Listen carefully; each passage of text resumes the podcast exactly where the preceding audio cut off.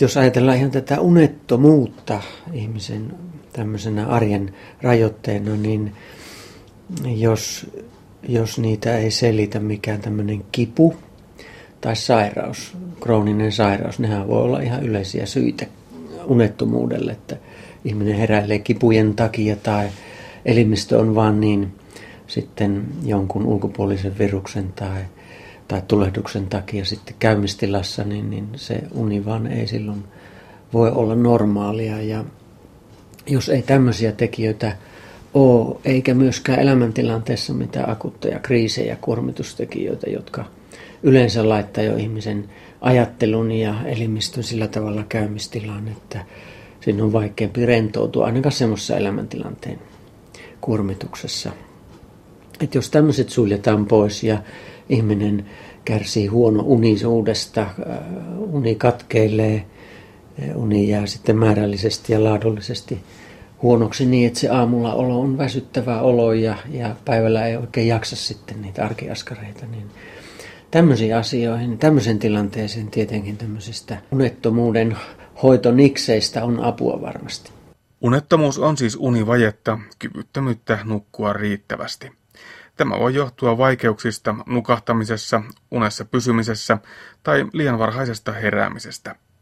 Mutta kuinka sitä unta voidaan houkutella, jos siitä ei saada lainkaan kiinni? Kuopiossa unikoulua vetävä Jääskeläinen on vakuuttunut siitä, että jokaisella on nukkumisen taito, kun olosuhteet vain ovat kohdallaan. Mä oon täysin vakuuttunut siihen, että kaikilla meillä on nukkumisen taito. Sitä ei ole meidän koskaan tarvinnut opetella, eikä se häviä myöskään, eikä se ole hävinnyt myöskään siinä vaiheessa, vaikka unettomuutta ja vähän unisuutta ihmisellä on, niin se nukkumisen taito ihmisellä on. Ja kun luottaa siihen, että se taito on, niin sitä ei tarvitse pakottaa eikä yrittää. Ja tässä on se yksi keskeinen niksi sen unettomuuden hoidossa, että une on annettava vaan tulla, jos se on tullakseen. Sitä ei voi pakottaa eikä yrittää. Ja mitä enemmän yrittäjä pakottaa, niin sitä vaikeammaksi se yleensä se nukahtaminen tulee. Kaikilla meillä on siitä kokemuksia. Ja jos se uni ei tule, mistä syystä tahansa, niin sitten on hyvä pohtia, että te- tehdä se valvominen sitten itselle helpoksi ja miellyttäväksi. Lähteekin kääntämään tätä tämmöiseksi vähän paradoksaaliseksi, että ei ole pakko nukkua, vaan voi tehdä valvomisen itselle miellyttäväksi. Ja, ja vähitellen, jos olettaa, että yöllä on kuitenkin tottunut nukkumaan, niin tuota, se valvominen varmaan alkaa väsyttämään ja, ja haluaisi nukkua, niin yrittää sitten uudelleen. Kokeilla uudelleen, tuleeko se uni. Mutta että tämä pakottavuus, itsen vaatiminen nukkumaan, niin tuota, se on se ensimmäinen niksi oikeastaan, että sen, sen vähentäminen. Lupa nukkua ilman mitään pakottavaa yrittämistä.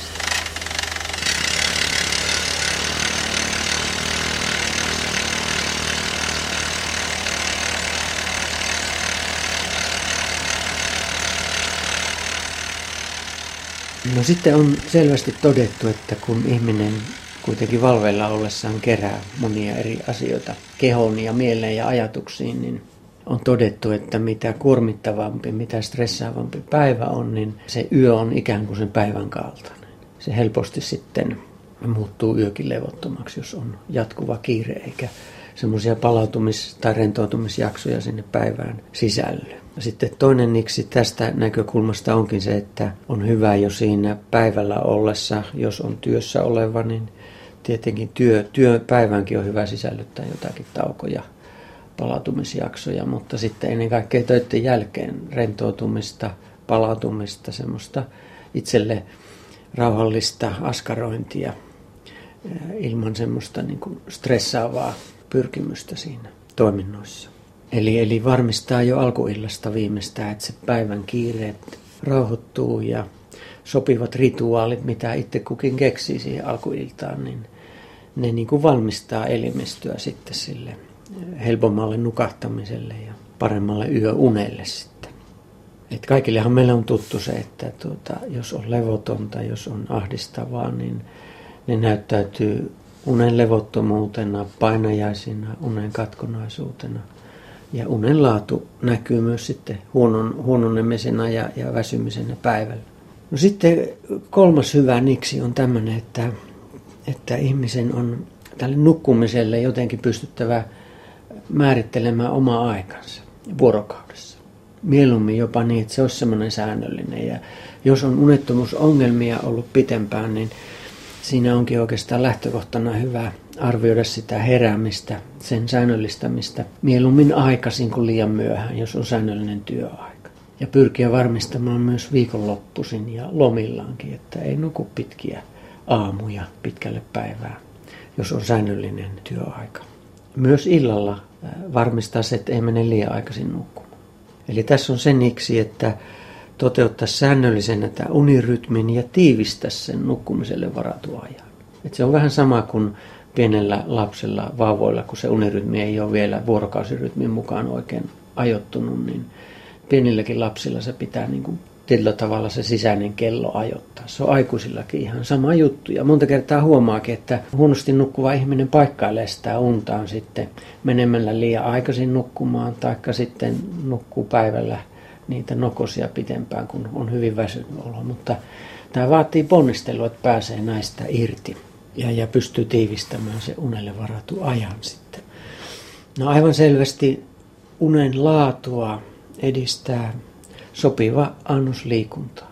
Nimenomaan tämmöinen aerobinen liikunta, jossa tuota, tuntee rentoutuvansa myös ja, ja sopivalla tavalla, kun sen vuorokauden johonkin alkuiltaan, ei liian myöhään, mutta johonkin alkuiltaan ajoittaa, niin se keho luonnostaan sitten tuntee tarvitsevansa palautumista ja on todettu, että aktiivisesti kuntoilevilla ja, ja hyväkuntoisilla ihmisillä se unen laatukin voi olla sitten parempaa ja syvempää. No sitten tietenkin nämä uniergonomia-asiat, eli eh, nukkumisen tarvittavat työvälineet, sänky, tyyny, uniasu, makuhuone, kaikki ne ympäristötekijät varmistaa, että ne on miellyttäviä ja nähdään vaivaa niiden eteen. Usein unettomuuden taustalla on keskeneräisten asioiden aiheuttama kuormitus. Kun isket pään tyynyyn, asiat vyöryvät välittömästi niskaan. Työpsykologi Markku Jääskeläinen suositteleekin henkisen kuorman keventämiseksi niin sanottua huolihetkeä. Hyvin keskeinen tekijä tämmöisessä nukkumisen valmennuksessa on, että ihmisen pitäisi pystyä keventämään myös se mieli arjen harmeista ja huolista ja kuormituksesta. Ja keskeinen keinohan yleensä niin kuin pystyä ne puhumaan ja purkamaan. Jos on semmoinen puoliso tai lähi-ihminen, jonka kanssa voi käsitellä asioita suhtkot rakentavasti illalla puhua ne mieltä vaivaavat asiat, niin se yleensä jo helpottaa sitä asioiden miettimistä sitten yöllä, koska nukkuessaankin ihminen märehtii niitä ja, ja käy keskeeräisiä asioita jollakin tavalla läpi. Eli tuota, tämmöinen läheisen kanssa keskustelu tai sitten soveltaa tämmöistä huolihetkeä. Vaikka 15 minuuttia, puoli tuntia käyttää aikaa ää, niiden asioiden listaamiseen, mitkä eniten vaivavat mieltä mitä niille asioille voi itse tehdä. Ja jos ei voi niille asioille itse tehdä miten, mitään, niin miten suhtautua niihin. Löytää niihin joku uusi näkökulma. Esimerkiksi, että kun mä en tälle asialle voi mitään tehdä nyt tällä hetkellä, niin mä otan esimerkiksi tämän asian esille esimiehen kanssa kahden viikon päästä, jolloin tämä voi olla ajankohtainen.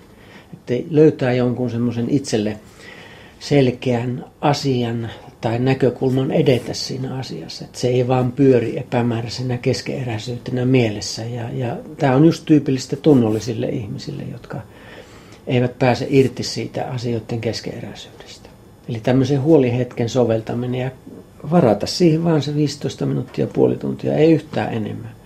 Ja jatkaa seuraavana iltana. Ja jos yöllä herää, niin todeta vaan, että ajaa, tämä on se asia – mä voin tätä käsitellä sitten huomenna iltana se huolihetken aikana. Keskittää nekin, nekin niin kuin mieltä vaivaavat asiat sitten tilanteeseen, missä nimenomaan sitten löytää niihin jotakin uutta näkökulmaa.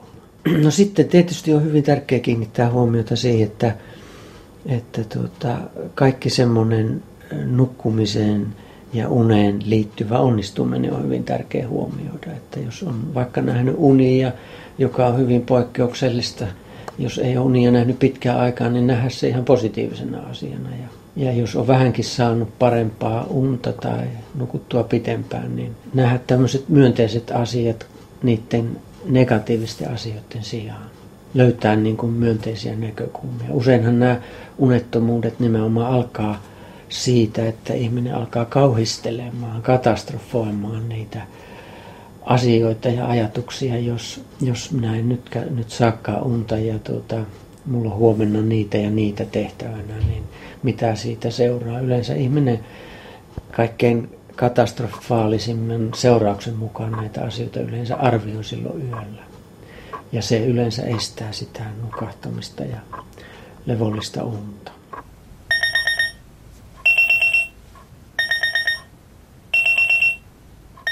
Näitä, tietenkin näitä niksejä on paljon muitakin, mutta tässä varmaan joitakin keskeisiä. Eli nämä liittyy paljon just tämmöisiin käytännön tilanteisiin, nukkumiseen, valmistautumiseen ja, ja niihin arjen valvomisen tilanteisiin päivällä myös, miten toimii, että saa varmistettua sitten sitä rauhallisempaa nukahtamista ja yöunta. Ja myös sitten ennen kaikkea siihen ajatteluun ja tunteiden käsittelyyn, miten suhtautua asioihin. Eli tämä on semmoista oikeastaan psyykkistä ja, ja toiminnallista valmennusta ja kerrallahan näitä ei saa kuntoon. Joka tapauksessa nämä on asioita, jotka kaikkien on hallittavissa, kun niihin alkaa tietysti kiinnittämään huomiota. Ja tietysti jos on sitten hyvinkin pitkäaikainen krooninen unettomuus ja, ja elimistö on jo viikkoja ollut semmoisella ylikierroksella, että siinä ei semmoista rauhoittumista autonomisessa hermostossa pysty mitenkään tietoisella tasolla tavoittamaan, niin voi olla joskus tarpeen sitten käyttää vaikka unilääkettä lääkärin ohjeiden mukaisesti tilapäisesti, jolloin saa sen, saa sen tota, nukkumisen myös palautumaan. Ja sitten ottaa kotikonstit käyttöön.